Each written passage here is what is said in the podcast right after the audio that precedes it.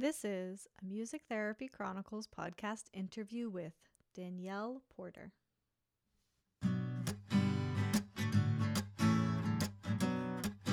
I think I used to think a leader was just, you know, being able to really just hone your craft and just be an awesome music therapist and do the best you can. And I still think that's that's true to an extent, you know. And now now that I'm a coordinator, I have a very small department, but I'm still a coordinator, and so I still have to function as as a leader. Um, and in, in coming into this role, I kind of gave a lot of thought, like, you know, I have different relationships now um, that are sort of defined by my role. So how can I set myself apart as as a leader versus who I was before. Like, yes, I'm still a music therapist, but now I have this coordinator title. What does that really mean? And and what can I do? Um, and even if you know anyone listening who isn't a coordinator, like I still think these are good questions to ask yourself. And so, um, one of the things that John C. Maxwell says, like he says, to add value. So wherever you go, whatever you do, like try to add value.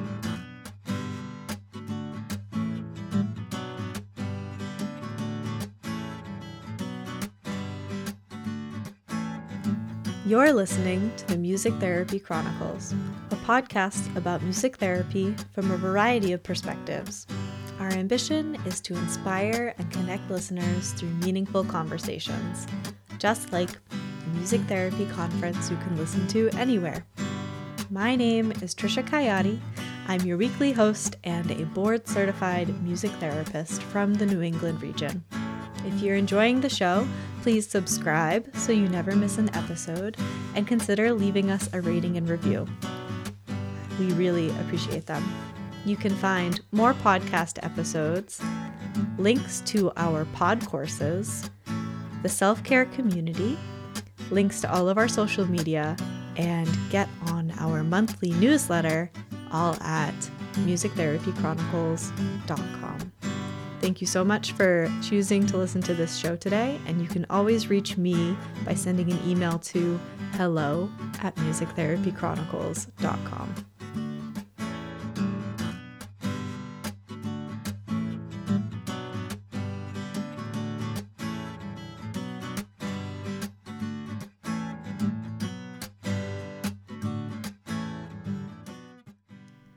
Welcome back to the Music Therapy Chronicles. I hope you are having an amazing day. Thank you so much for taking the time to be over here on the Chronicles with us today. My conversation with Danielle.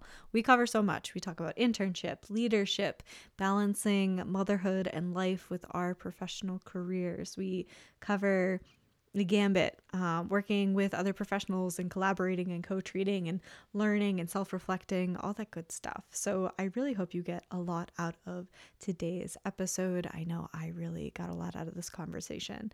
And if you are not already signed up to our newsletter and subscribed to the show, please do those things, especially because coming in July, to celebrate the opening of the self care community uh, I will be hosting a self care challenge where you're going to get some, um, how do I say this? I will be putting out, uh, I think, bi daily episodes, you know, so every other day episodes for the challenge. And if you are on our newsletter, you'll also get the worksheets that go along with each day of the self care challenge. And then, of course, you'll be the first to know when the doors to the self care community open. I really hope to welcome more of you into that community coming up in July and connect with you there. All right, let's get into this episode with Danielle.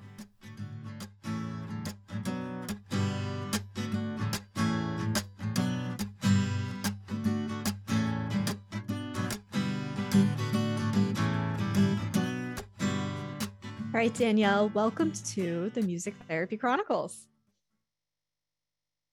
Thanks for having me, Trisha. I appreciate it. I appreciate you taking the time out of your schedule to meet with me uh, and work around your work schedule and my schedule, and that we were able to coordinate this. I really am grateful for that. So, thank you.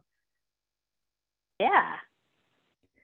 So, to start us off, can you tell the listeners a little bit about yourself? And it can be music therapy related or not. Okay, sure. Um, so I am a neurologic music therapist. I work at Brooks Rehabilitation in Jacksonville, Florida.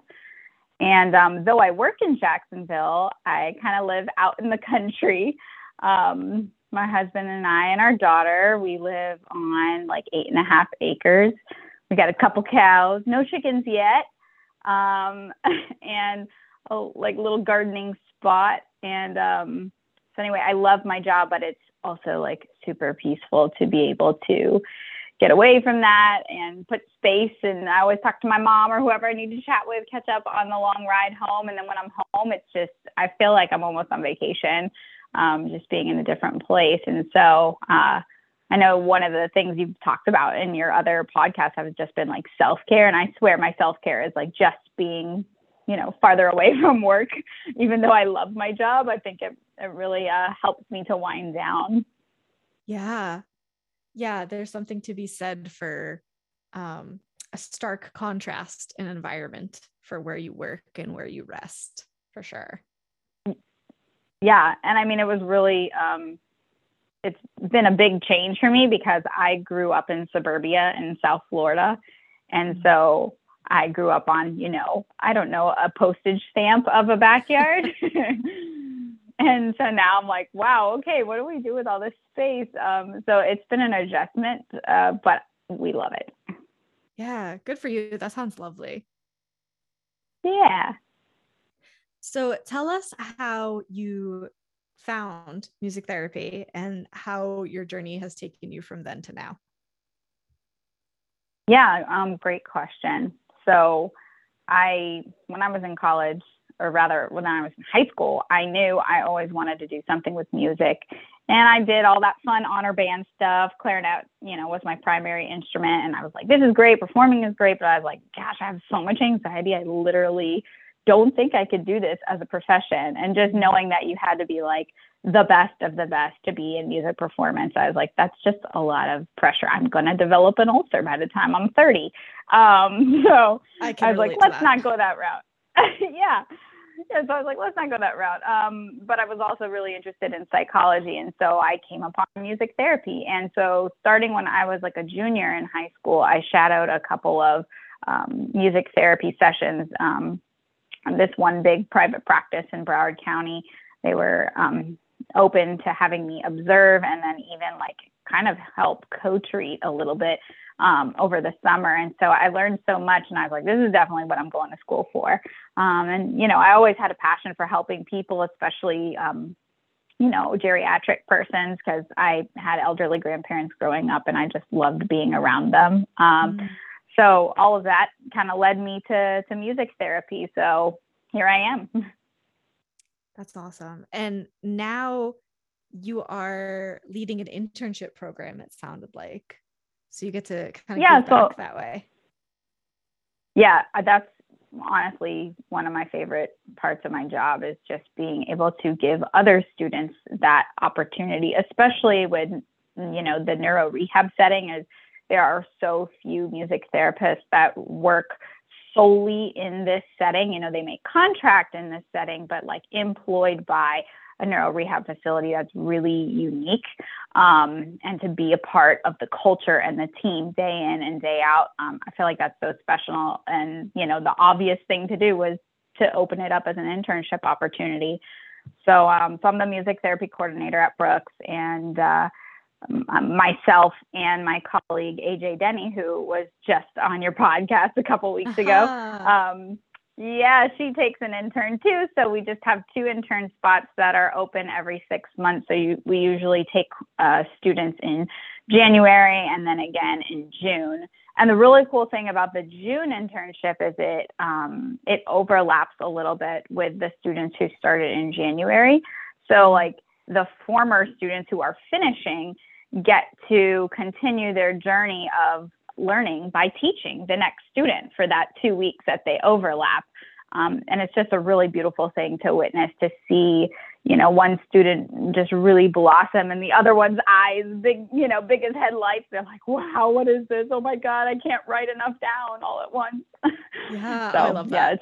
Yeah, it's, it's very gratifying. And then, you know, to, to see the students when they're done to like take the helm and you know, because they get to have my whole caseload. So my student right now, she has my 14 person caseload and she's killing it. She's rocking it.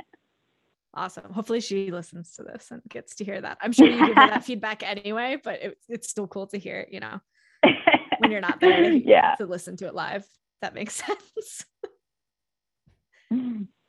Yeah, how cool. That's something I wish I'd had in my internship was any sort of overlap or camaraderie or anything like that. Uh, so for anyone listening who's trying to set up an internship, I am biased in thinking that's an awesome model uh, and that more internships should be like that. And I think it's just really helpful, like with the student being able to say to the new student, like, hey, it's okay that you're overwhelmed. I was totally in this place let me help you let me teach you and and then also let's hang out together after work mm-hmm. and let's you know let's watch a movie or you know whatever let's grab a drink. Like i you know i think that's really important. Um, i had overlap in my internship and i just really fondly um, look back on that. And so i was like how can i how can i make this happen in, in our internship? So our students so far the feedback has been they really like it. Yeah. Yeah. And like you said you get to create those bonds um, so then when you go into the professional setting uh, it can be isolating. So it's nice to be able to fall back on those friendships you've made. And the other thought I'm having is as the intern who's leaving, being able to kind of um, provide some guidance, I think is a great reflection opportunity on how much they have learned. Because when you're in it, even if you're in like the last month or so, it can still feel like there's so much to do, there's so much to learn. Like things, this is ending, and like I don't even maybe don't feel like I've come that far, but then to be able to impart your wisdom on someone else is like, oh, like I have picked up all these skills. I have learned all these things. I'm capable of more than maybe I thought I was. Yeah, very self affirming, definitely. Mm-hmm. Yeah, that's a very concise way to say that. cool. So tell us about your thoughts on an interdisciplinary um, collaboration in your setting and maybe if for anyone who's not really familiar with um, where you're working the community you're working with can you like paint a little bit of a picture for us uh, and then tell us your thoughts on interdisciplinary approach? Yeah absolutely. So definitely i'll start with you know where i work. So brooks is a really large not-for-profit organization and um, we have two main inpatient hospitals.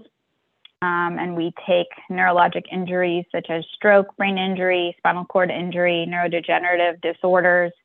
Um, and so, uh, in addition to the inpatient hospital, we kind of have this kind of continuum of care, is, is what we call it, where after somebody's done with their rehab at the inpatient hospital, where do they go next? Well, they can go to a number of different um, kind of sub programs that Brooks has. So we do have um, a skilled nursing, we have assisted living, we have memory care, but also um, we have a lot of really um, niche day programs. So we have uh, the brain a brain injury clubhouse that also does vocational training in addition to just activities um, for cognitive stimulation throughout the day. Um, then there's a uh, Brooks Aphasia Center for purple, people with uh, communicative disorders. Um, say, I can't even communicate. I said purple. I need the Aphasia Center. Um, so, and that, that's one of actually one of my favorite um, places to work. Um, and then um, we also have like a neuro intensive neuro day treatment program too, um, mainly for people with brain injuries. Um, so there's just and, and then of course outpatient therapy. So there's just so many places to continue the therapeutic rehabilitation journey. And for me um, i'm super super lucky because i even though i'm mainly at the inpatient hospital three days a week on my fridays i get to go to some of those areas i just mentioned. And i actually get to see patients that were at the inpatient hospital and they've rotated to one or two of these other places where I either run groups or individual sessions. And it's just so cool to see them going from being in a wheelchair to being able to walk to you know being able to to communicate with their loved ones to you know be going out there and trying to get a part-time job like there's just it's so incredibly rewarding Yeah, I'm imagining if I myself or if a loved one was in a situation where they had to go into inpatient care and how much peace of mind it would give me that they wouldn't be like bounced around between different providers and on every stage of their journey that they would be in a place where like the path is laid out for them. Like you said there's that continuity of care. Uh, they'll probably see more familiar faces than not even when they transition. And for you as a care provider, that's so cool to be able to challenge your skill set in each of those areas of growth. Um, so like you can really hone in, like, you know, sometimes you can really hone in on like, we'll say inpatient, like that's your jam, but to be able to follow people through all of those and as an intern to be able to have experience with all of those different um, those different levels that's really cool to think about all within one system. Yeah, you're right. It really is um, a challenge to the skill set. Like, for example, this this one young gentleman I had saw him in the inpatient hospital. He was pretty much just referred to us for cognitive reasons, so mainly memory and attention um, and executive functioning. And so then we saw him at one of these other day treatment programs and we're like, well, okay, well, he he finished. He did really well with you know all the cog stuff. What are we working on now? And lo and behold, he was referred by his physical therapist to that um, that mm-hmm. extra day treatment program. And so we were co-treating with with PT on gait training and balance. And so um, it's just cool to see, cool to work on a different skill set, not only for us, but a different domain for the patient as well, depending on the, the setting that they're going to next and, you know, dependent upon their progress, of course. But I guess that kind of brings us full circle into kind of the second part of your question about um, interdisciplinary treatment. Um, so I get to tr- co-treat with physical, occupational, and speech pathologists and I swear I owe like 50% of my knowledge to these experts because they that's exactly what they are. They're experts. I feel like uh, my education at my university, I went to Florida State, was wonderful. Um, but I feel like nothing can replace, you know, that clinical experience. And um, I have wonderful mentors. Um, I have a wonderful speech therapy uh, excuse me, speech pathology mentor and, you know, an occupational therapist who, you know, I, I just work with them so frequently throughout the day. In fact, I'd say about 80% of my caseload is co-treatment with other disciplines. And so I'm always learning. And um, I just feel like, like just life in general, you should always be open to learning. You can never know it all. Um, nobody. um, so I really enjoy like learning different like terminology, anatomical terminology to help describe our sessions better, how what movements we're using to hit the drum, you know. Are we doing add an abduction? Are we instead of just saying reaching to hit the drum, right? Like I mm-hmm. I want to be respected by other people in our field and to do that sometimes you got to talk the talk and walk the walk and so um, you know, I kind of depend on my co-treat partners to help educate me, and and um, we're often able to uh, reach goals faster when we co-treat versus you know um, just seeing them individually. Um, so it's it's a wonderful symbiotic relationship that that I have with my interdisciplinary treatment partners. Yeah, I love that, uh, and I'm sure they really appreciate your ability as a live musician to adapt and engage and like come up with the creative ideas to you know work on goals that might not be so fun when you're not there and that's okay. But there is like you said so much we can learn from other disciplines and other professionals. And for anyone listening who has the opportunity to co-treat i echo definitely take that opportunity and learn as much as you can um, I know I don't get that all the time, but every chance I do, I try and jump on it. yeah, it's a blast. And um, one of my favorite things that I, that you know comes out of co-treating is when we collaborate on an idea and adapt an instrument in some way, or like mm-hmm. for example, we we use mallets for you know playing playing drums um, or steel drums or whatnot. And so if a patient has difficulty with grasp, we've um, taken a U cuff or a universal cuff and been able to build it up um, make the padding thicker or insert the mallet so it fits into the U cuff so that they don't, even if they don't have full grasp and they might otherwise drop it, they're able to maintain that grasp and continue through with the activity and still feel successful. So I love working with with that and just finding raw materials like Velcro and and um, sticky paper and tape and um, you know all sorts of stuff, splinting material to to create these adaptive tools that we need that are so important in the moment to help the the patient achieve their goal. Yeah, I'm curious we've said that we definitely learn a lot from other disciplines. Is there something that you find yourself frequently teaching back or frequently um, information that you're imparting on those other disciplines that maybe they didn't have until they got to work with you? That's a great question. Um, well, just the way that healthcare is, there's, you know, there's turnover. Um, mm-hmm. it's a very competitive market right now. Um, and so I'm always advocating for what I do just because that turnover is so high. Um, but even when it isn't high, like let's just say with a person I've co treated with for a long time, you know, I feel like one of the things I educate on a lot, especially with speech therapists, is melodic intonation therapy. Um, mm-hmm. even though this was a technique that was coined um, by speech pathologists. I find that a lot of speech pathologists don't use it because they are like, you know, worried about their singing voice or whatever. Um, but they also don't really know who who make the best candidates for this this protocol. Um, so yeah, it's interesting.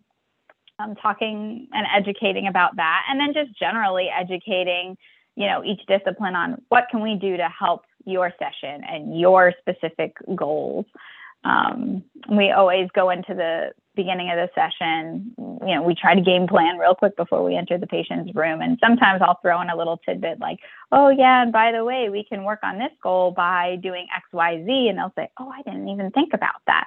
Sometimes it's just giving like those intervention examples, not necessarily educating, but just kind of reminding them what our capabilities are.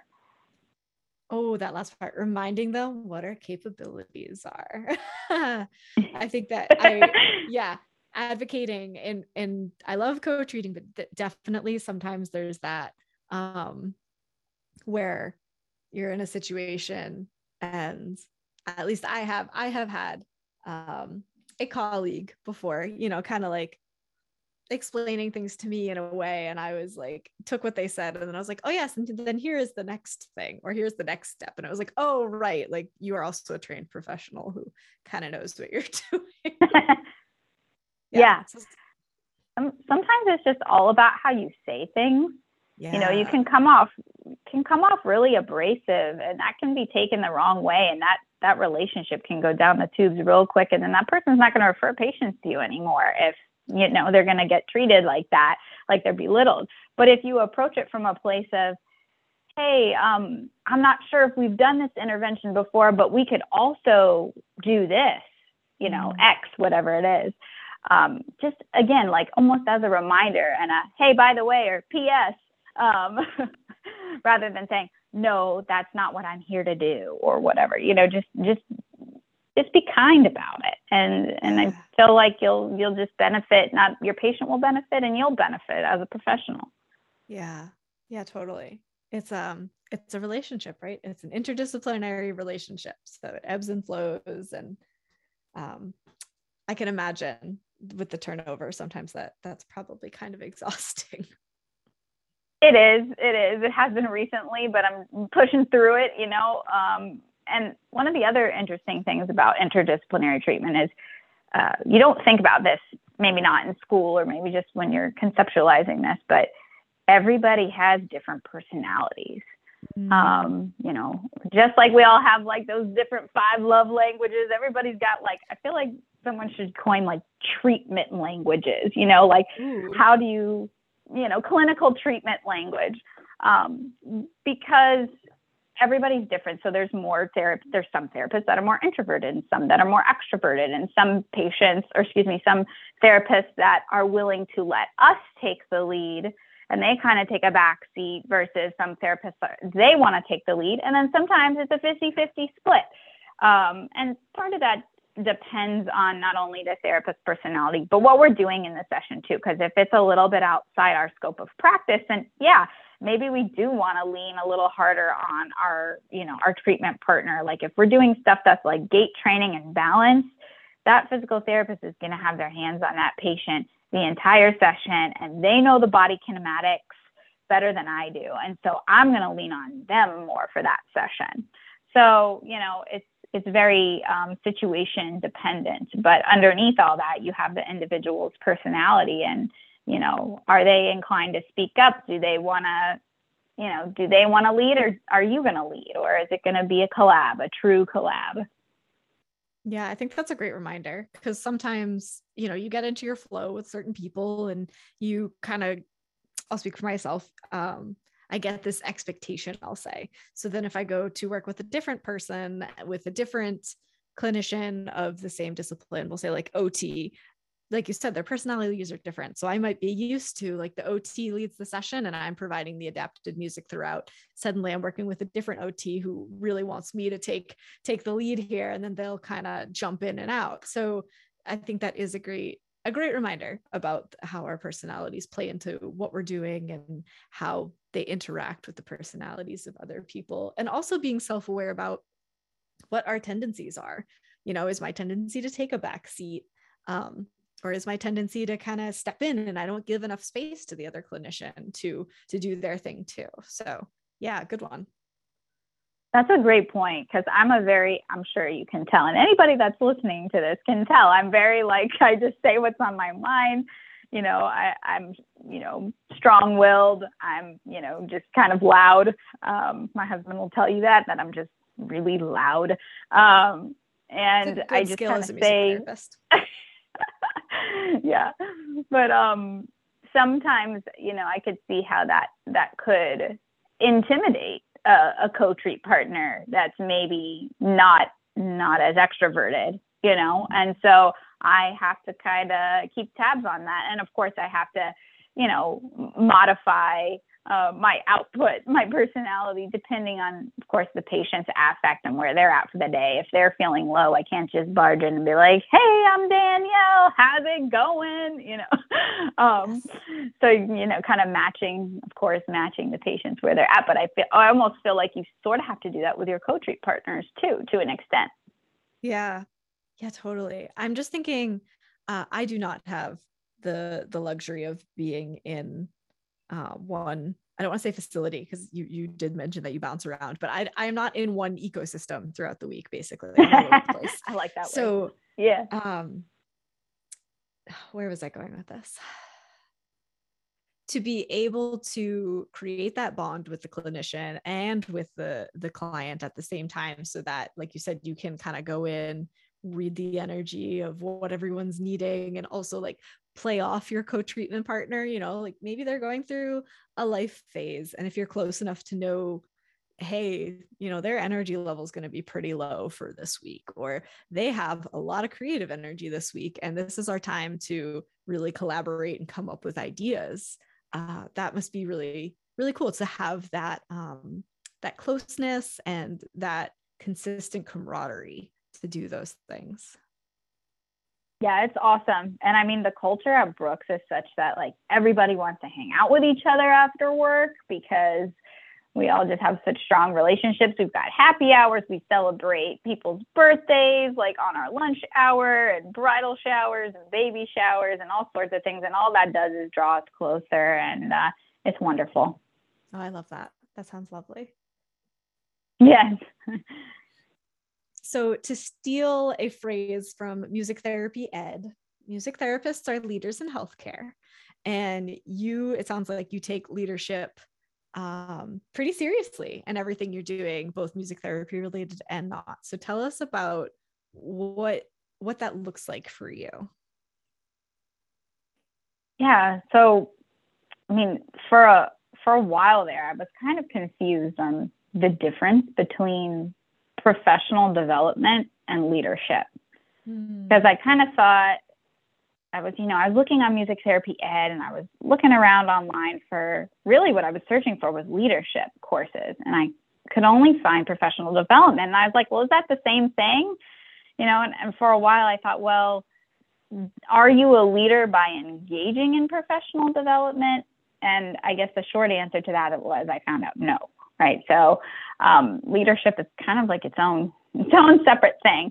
Um, yeah. And I've just recently gotten into like reading about leadership and um, I started reading John C. Maxwell's like literature and listening to a few of like their um, a few of his podcasts and um, really has helped me to kind of analyze how I function both in my personal life as a leader and my professional life as a leader. And um, a couple i'll share a couple of like these you know these little tidbits that you know i've been reading about because i think that they're they're really important. Um please yeah. you know yeah so i mean i think i used to think a leader was just you know being able to really just hone your craft and just be an awesome music therapist and do the best you can and I still think that's that's true to an extent, you know. And now now that I'm a coordinator, I have a very small department, but I'm still a coordinator, and so I still have to function as as a leader. Um, and in in coming into this role, I kind of gave a lot of thought, like you know, I have different relationships now um, that are sort of defined by my role. So how can I set myself apart as as a leader versus who I was before. Like, yes, I'm still a music therapist, but now I have this coordinator title. What does that really mean? And and what can I do? Um, and even if you know anyone listening who isn't a coordinator, like I still think these are good questions to ask yourself. And so, um, one of the things that John C. Maxwell says, like he says, to add value. So wherever you go, whatever you do, like try to add value. So thinking about your organization that you work for, how can you add value? Um, and so for me, I've kind of taken taken that and I've tried to think about like what we do at Brooks to help elevate patient um, and employee satisfaction, which is a huge focus at our hospital. And so I joined our satisfaction council and I've been, you know, going to the meetings and um, contributing a lot of ideas. And even though I'm a loud person, usually in meetings, I'm actually pretty quiet. I'm just like processing stuff and I just kind of keep my ideas to myself. So lately, I've just been spouting these ideas. Like, I think I accidentally took over the last meeting. that we had because they didn't really have an agenda and they were like danielle do you have any ideas? And i was like um i have a whole bullet list. And they were like okay danielle awesome. why don't you run the meeting today? And i was like um okay. So um you know i i think that as music therapists because what we're doing is like it's important work but i think sometimes we get stuck like that's the only way we can add value is doing what we went to school for. Well i'm adding value in a different way to our organization by trying to think of ideas that are not music therapy related. Um, so like for example we had staff satisfaction luncheons. And so i since my student is independent i let her see our caseload and i went downstairs and i helped with serving other um, employees lunch and then helping to run lunches up to employees who were in meetings and things like that. And so, you know, that's that's a way that I'm adding value and, and then, you know, going to these meetings and coming up with ideas to further our patient experience. Um, I recently created a, um, a discharge song for our patients and, and kind of stole the idea from other facilities of getting a bell to ring um, when they get ready to discharge. And so now they're kind of rolling out that process to patients to kind of celebrate them a little bit more when they leave. Um, so, you know, just, you know, I guess anyone listening, just think about how you can add value, even if it's not musical value.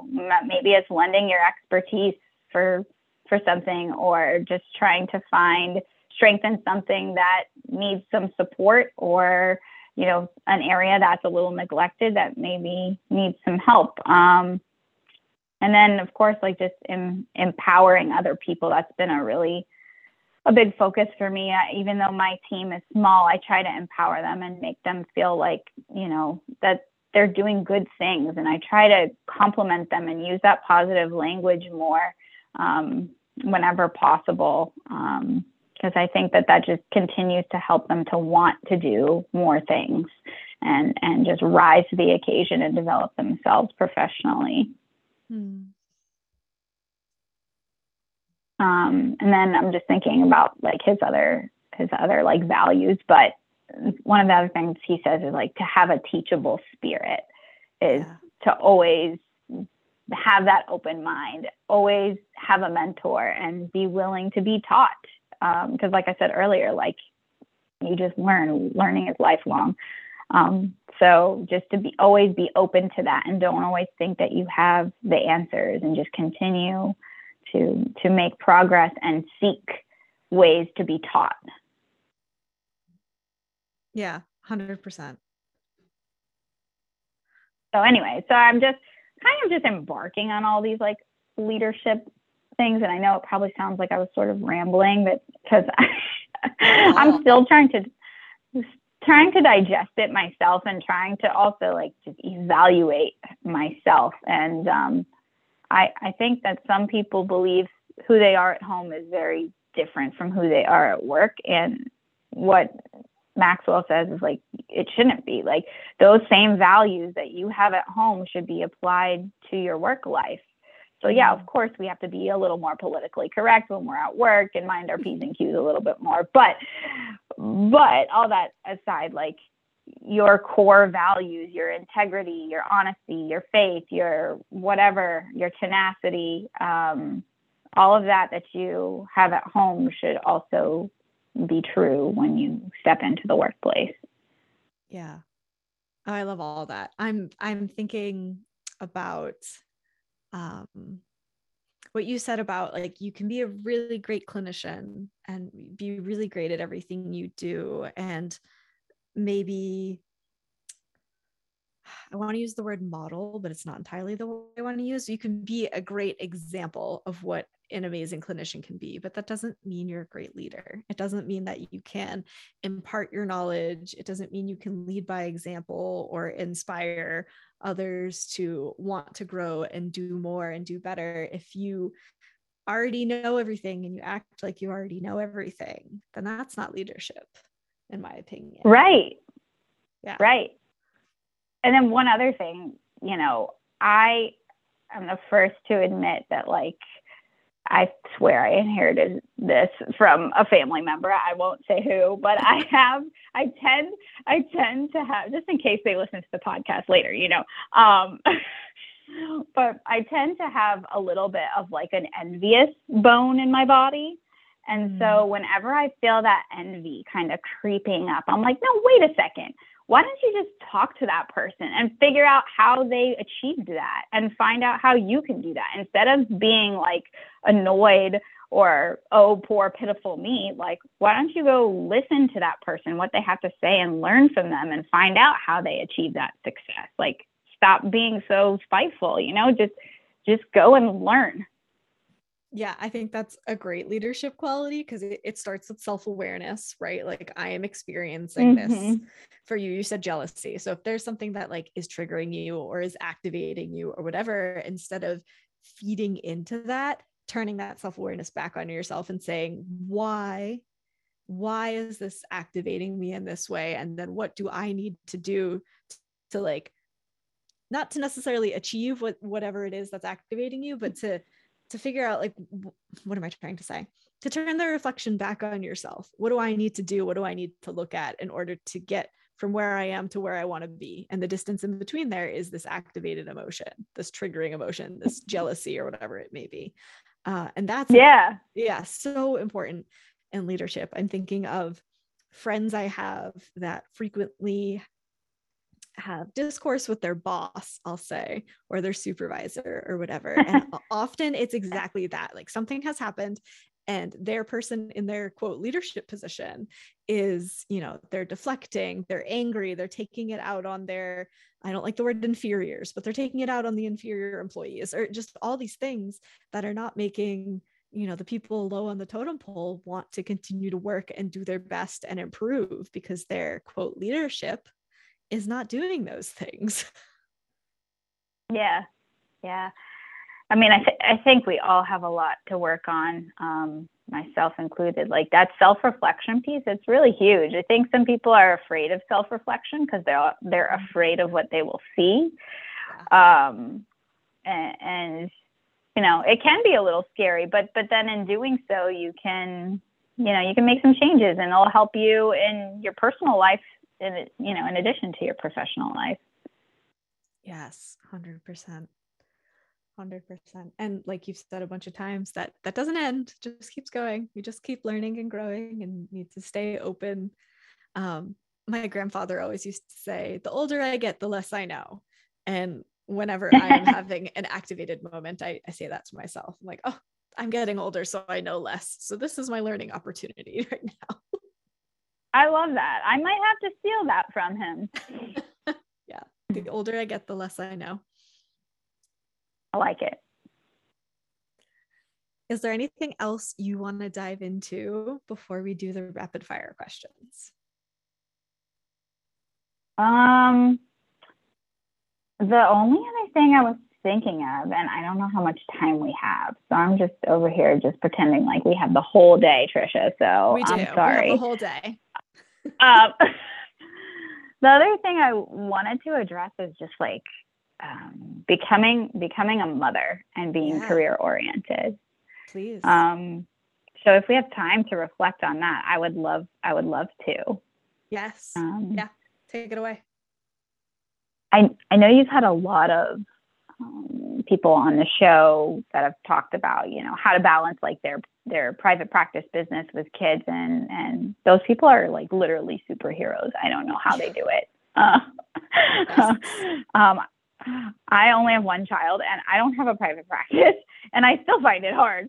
Um, so I don't know. I just, I just felt like um, it would be interesting to share like how my perspective of being a music therapist changed after I had a child because I yeah. definitely feel like it did. And I just kind of wonder who else this maybe happened for, but um, my I swear before having my daughter I was like okay here are all my career goals they were very lofty they're still kind of lofty um, but they were very very lofty and I was just like hyper focused on career and I was like okay I'm pregnant that's fine. And we're going to have a kid and that's fine. I'm going to go back to work and then I'm going to resume all these crazy lofty goals.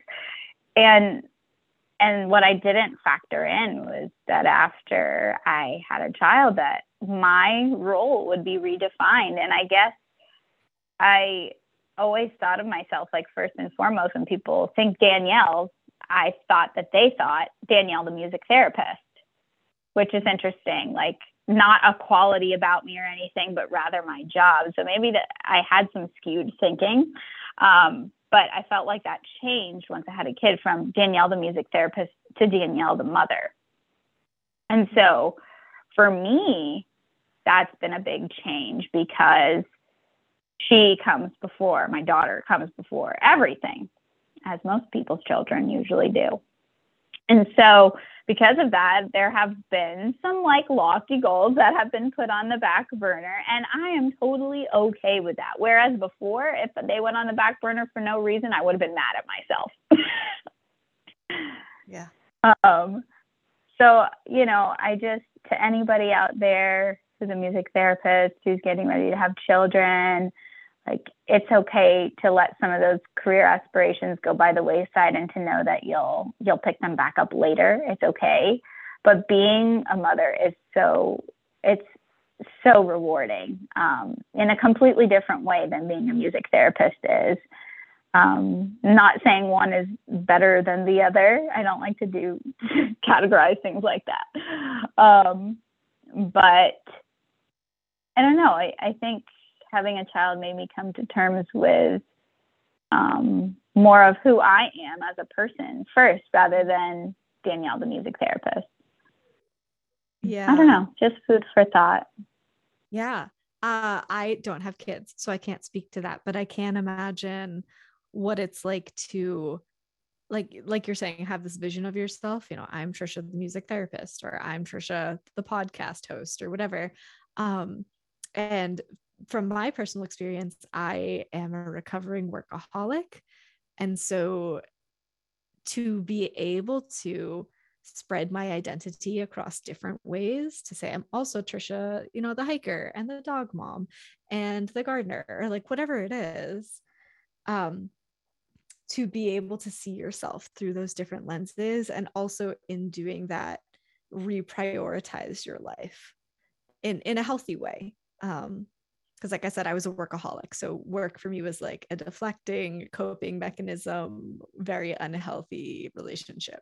So for anyone listening kids or not the reminder that um, you can put your career goals down for a little bit or push them off or come up with completely different goals for yourself and that's okay. I think that over the next few years as a collective not just music therapists but people in general we're going to be redefining what success is and what it looks like uh, for the individual. And maybe all those goals you set for yourself when you were in high school and college and fresh out of school that you thought this is where my career is going and this is what success is going to look like and i will get to all of those things. Um, being able to say like that can change and i am still successful and look at all these other areas in my life i've been able to grow in. Yeah. Yeah. It sounds like you and i uh, suffer from the same affliction the whole workaholic thing. I mean, really, um, I if I didn't have my little baby girl, I would not be clocking out on time like I usually do now. I it hit six fifteen and I'm like, time to go, let's go, gotta go see that baby.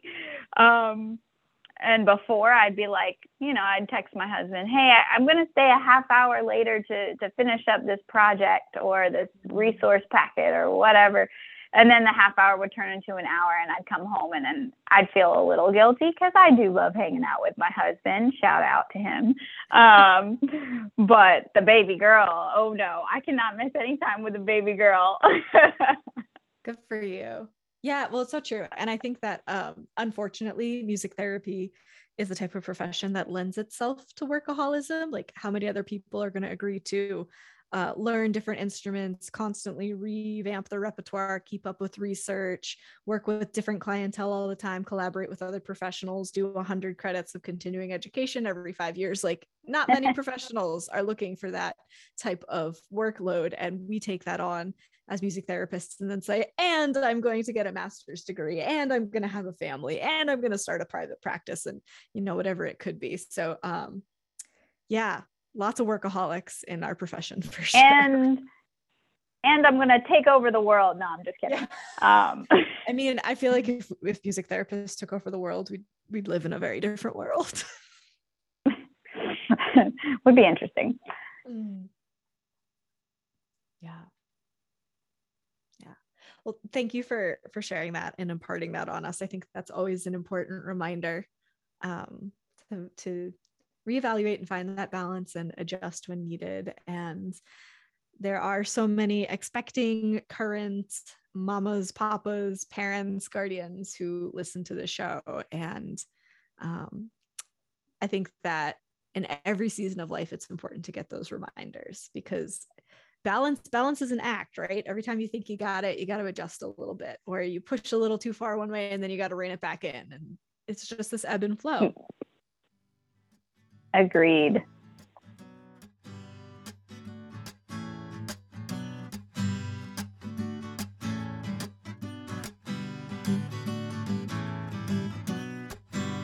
This podcast is sponsored by the Music Therapy Podcast Collective, also known as MTPC, where you can find a variety of CMTE opportunities in the form of pod courses.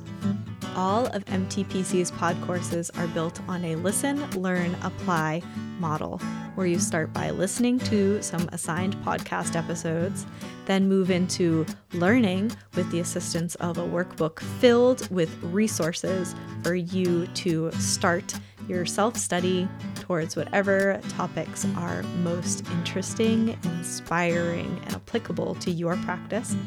And then we finish with the apply section, which includes an office hour, and a worksheet to determine how you are going to apply your learning to your personal life or professional practice. You can find all the Music Therapy Chronicles pod courses on our website, musictherapychronicles.com, and you can find the entire catalog of pod courses at MTPC's website, mtpodcastcollective.com. Make sure you also get on the MTPC newsletter for 10% off your first pod course purchase.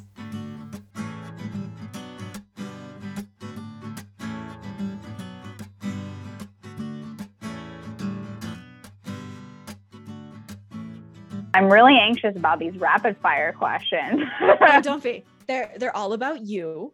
Uh, and the questions are short, but your answers don't have to be. Okay, I'm ready. Okay. The first one is coffee or tea?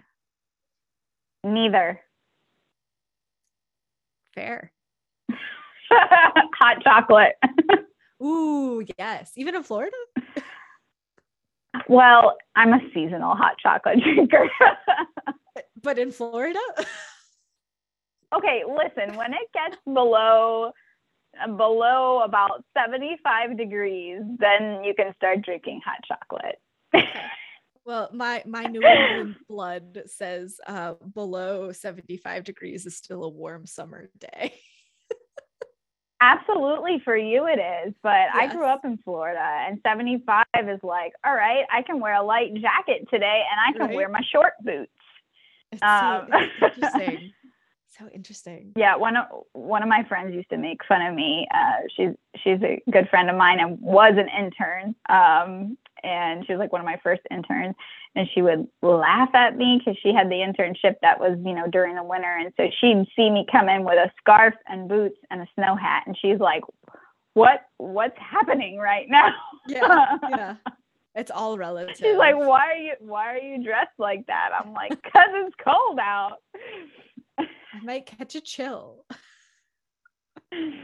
uh, part of it's just a fashion statement. It's like, yes, I can wear a scarf. Cool. yes. Yes, I could see that. I definitely. And also everything in Florida has AC. So for like my body that is not used to AC, right? Outside is hot, but as soon as I walk into a building, I'm like, oh my gosh, it's cold. Like now I need layers. right. All right. The next one is early bird or night owl. Oh, night owl for sure yeah, I my husband, the baby go to sleep and I'm still up for another 2 hours, usually not doing anything super productive either, unfortunately. but it's good to have that time to yourself. Yeah, my wind down time. Totally. Something you'd tell your younger self. Mm. It's kind of a tough one. Mm. Uh, probably just, you know, keep your head up, um, keep learning. Um, don't don't get too defensive. I was really defensive about music therapy when I was younger. Like when people would call it like musical therapy, I would like go off. um, probably just uh, continue to have compassion for others. Yeah. Yeah. I love those your music therapy elevator speech? Oh man. Okay. Well, that's it's different depending on who I'm talking to. Um, but in general, I would say that music therapy isn't entertainment, um, mm-hmm. but rather it's goal focused um, to work on cognitive, communicative, and physical goals for persons of different abilities. Yeah. Yeah, I think that's really concise and clear.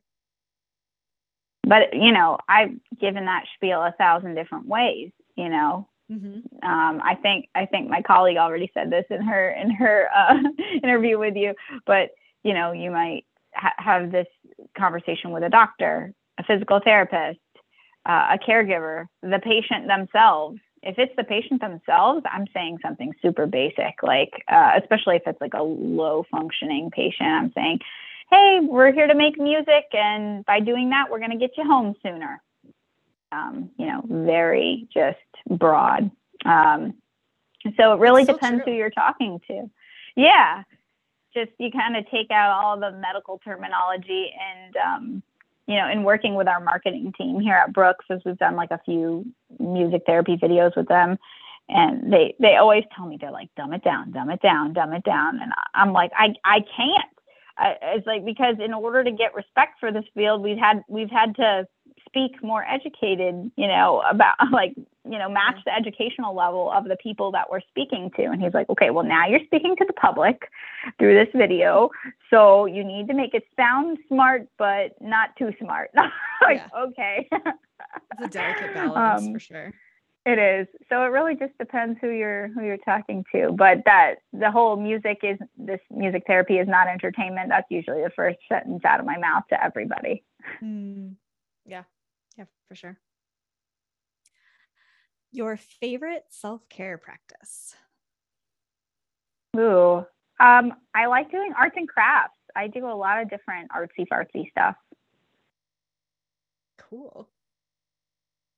Yeah, I like to. Um, I work with resin. Actually, recently I've been making these music therapy badges out of resin. Um, they're, they're pretty cool. Uh, and then I've been I make like wreaths like, you know, for doors. Um I used to make cards for like, you know, stamped cards and stuff. Um my bestie showed me how to do that. And yeah, just a little bit of everything. Right now I'm DIYing literally everything for my daughter's birthday in July. Lovely. It's important to have creative so, outlets other than work and music. Yeah, crafts. Yeah, they're the best. Yeah. Yeah. All right. Something that's currently adding value to your life. Mm, I think my garden that I have right now is adding value. I know this is not music therapy related, but you said anything. Oh, yeah. Um, anything. Yeah. We have two little um, 10 foot long gardens, and one of them's got veggies and is not doing so hot. But is struggling. I just I, I cooked some squash yesterday out of the garden and peppers for my meal prep. So I was like, this is awesome. Like I'm eating what I'm growing. Like this is cool. Yeah. Um so that's adding value nutritionally and just like, you know, making me feel good about that we're doing something, you know, natural. And then uh, we the other um planter has um, flowers, and I have some zinnias, and they're all starting to bloom right now, which is super exciting. I love watching the butterflies and the bees and everything like pollinate them, and it like I just get home from work and uh, there's just this pop of color right by the house where everything's blooming, and it's so beautiful. Nice, that must be really lovely. Get it is, and then it's like a total educational point where I like take my daughter out there and I'm like, what color is this flower? And oh, look at the butterfly. What's the butterfly doing? so yes. yeah, it's fun. I uh, grew up at and also was a counselor at nature camp for most of my young and young adult life. So I thoroughly approve. Oh, cool. that sounds like it was super fun. How many years did you do that for? Uh, somewhere between 10 and 20 with a couple years off in between. So between the ages wow. Like 5 and 25, I think. Okay, so you're the person I want to go hiking with then or if I get lost in the woods, you're the person I want to get lost in the woods with. I mean, maybe uh, uh, some of the information sticks, some of it doesn't. So I used to be able to tell you like these are the plants you can eat, these are the plants you can't eat, this is what this animal does. Like, but I used to be really good at that. It's been a little while. I'm, I'm rusty, we'll say, but I, I still love a good hike. You just need a refresher and you'll just be back at it. I'll make sure next time I'm up there to hire you as our uh, trail lead. love it. All right, your favorite intervention or song to use in a session? Okay, I'll go with intervention. Um, intervention is the NMT technique, um, MuStim, musical speech stimulation. Um, it is my favorite because I use it with mostly with my favorite population, which is aphasia. Um, and I just love it because the individuals that have kind of the expressive uh, form of aphasia who have difficulty, you know, saying their wants, their needs, their name, anything, usually through music that we're able to get them to say to their spouse or somebody, I love you, or, um, you know, just, or just to be able to sing a song. And where before they weren't even able to say their name, but yet they're able to sing all these lyrics of the song kind of in the fill in the blank style. And it's always a tear jerking moment for both the patient and the family whenever there's that first breakthrough. And it's like literally the most magical moment. And um, I love it. It's amazing. Yeah. Oh, how rewarding to be part of that. Yeah. All right. The last question is Where can the listeners find you and connect with you? Well, I am kind of like you. I am I'm not actually I'm less than you because I don't have a podcast. I I'm not I'm not the cool music therapist. Um, my coworker AJ, who we know has her own TikTok, um, the one with music therapy. I'm giving her another plug. Um, she frequently reminds me that I'm the old lady of the department which is totally fine by me.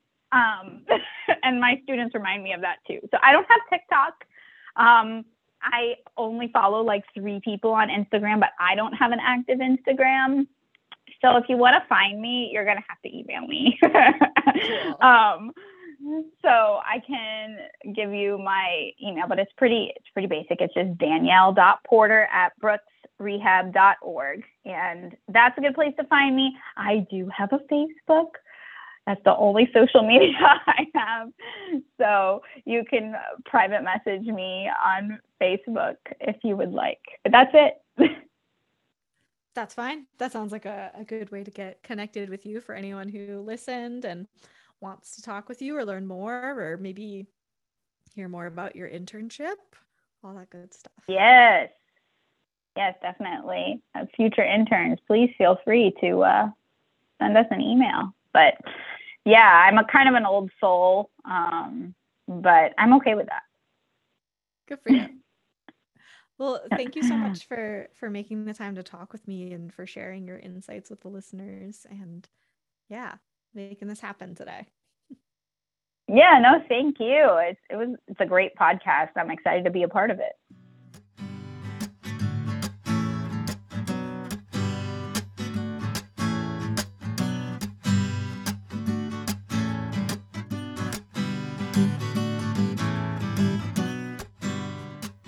Thank you for listening to today's episode and making the time, choosing to be over here on the Music Therapy Chronicles. I'm really grateful for it.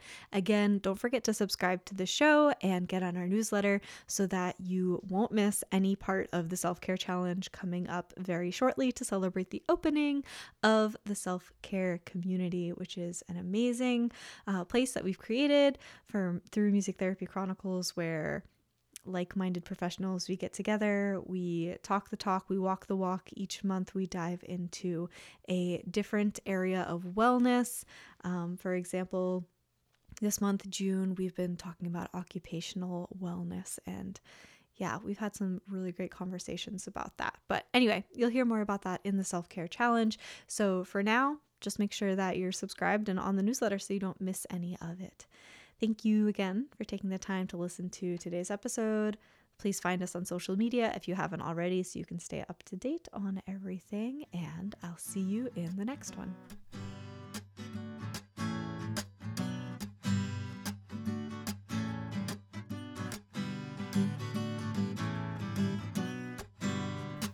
Thank you so much for taking the time to listen to this episode. I really hope you enjoyed this conversation and got a lot out of it. If you're looking for more Music Therapy Chronicles, you can check out our website, musictherapychronicles.com, for more episodes, blog posts, social media links, um, contact information, our self care community, and our CMTE opportunities in the form of pod courses. Hop on our monthly newsletter if you haven't already, and follow us on social media for just staying up to date on what's going on behind the scenes.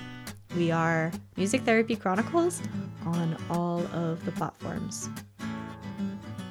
Please take a moment to leave us a rating and review. They really help the podcast be more visible so more people like you who are looking for this type of content can find it. Thank you again for taking the time to listen to this week's episode, and I'll see you in the next one.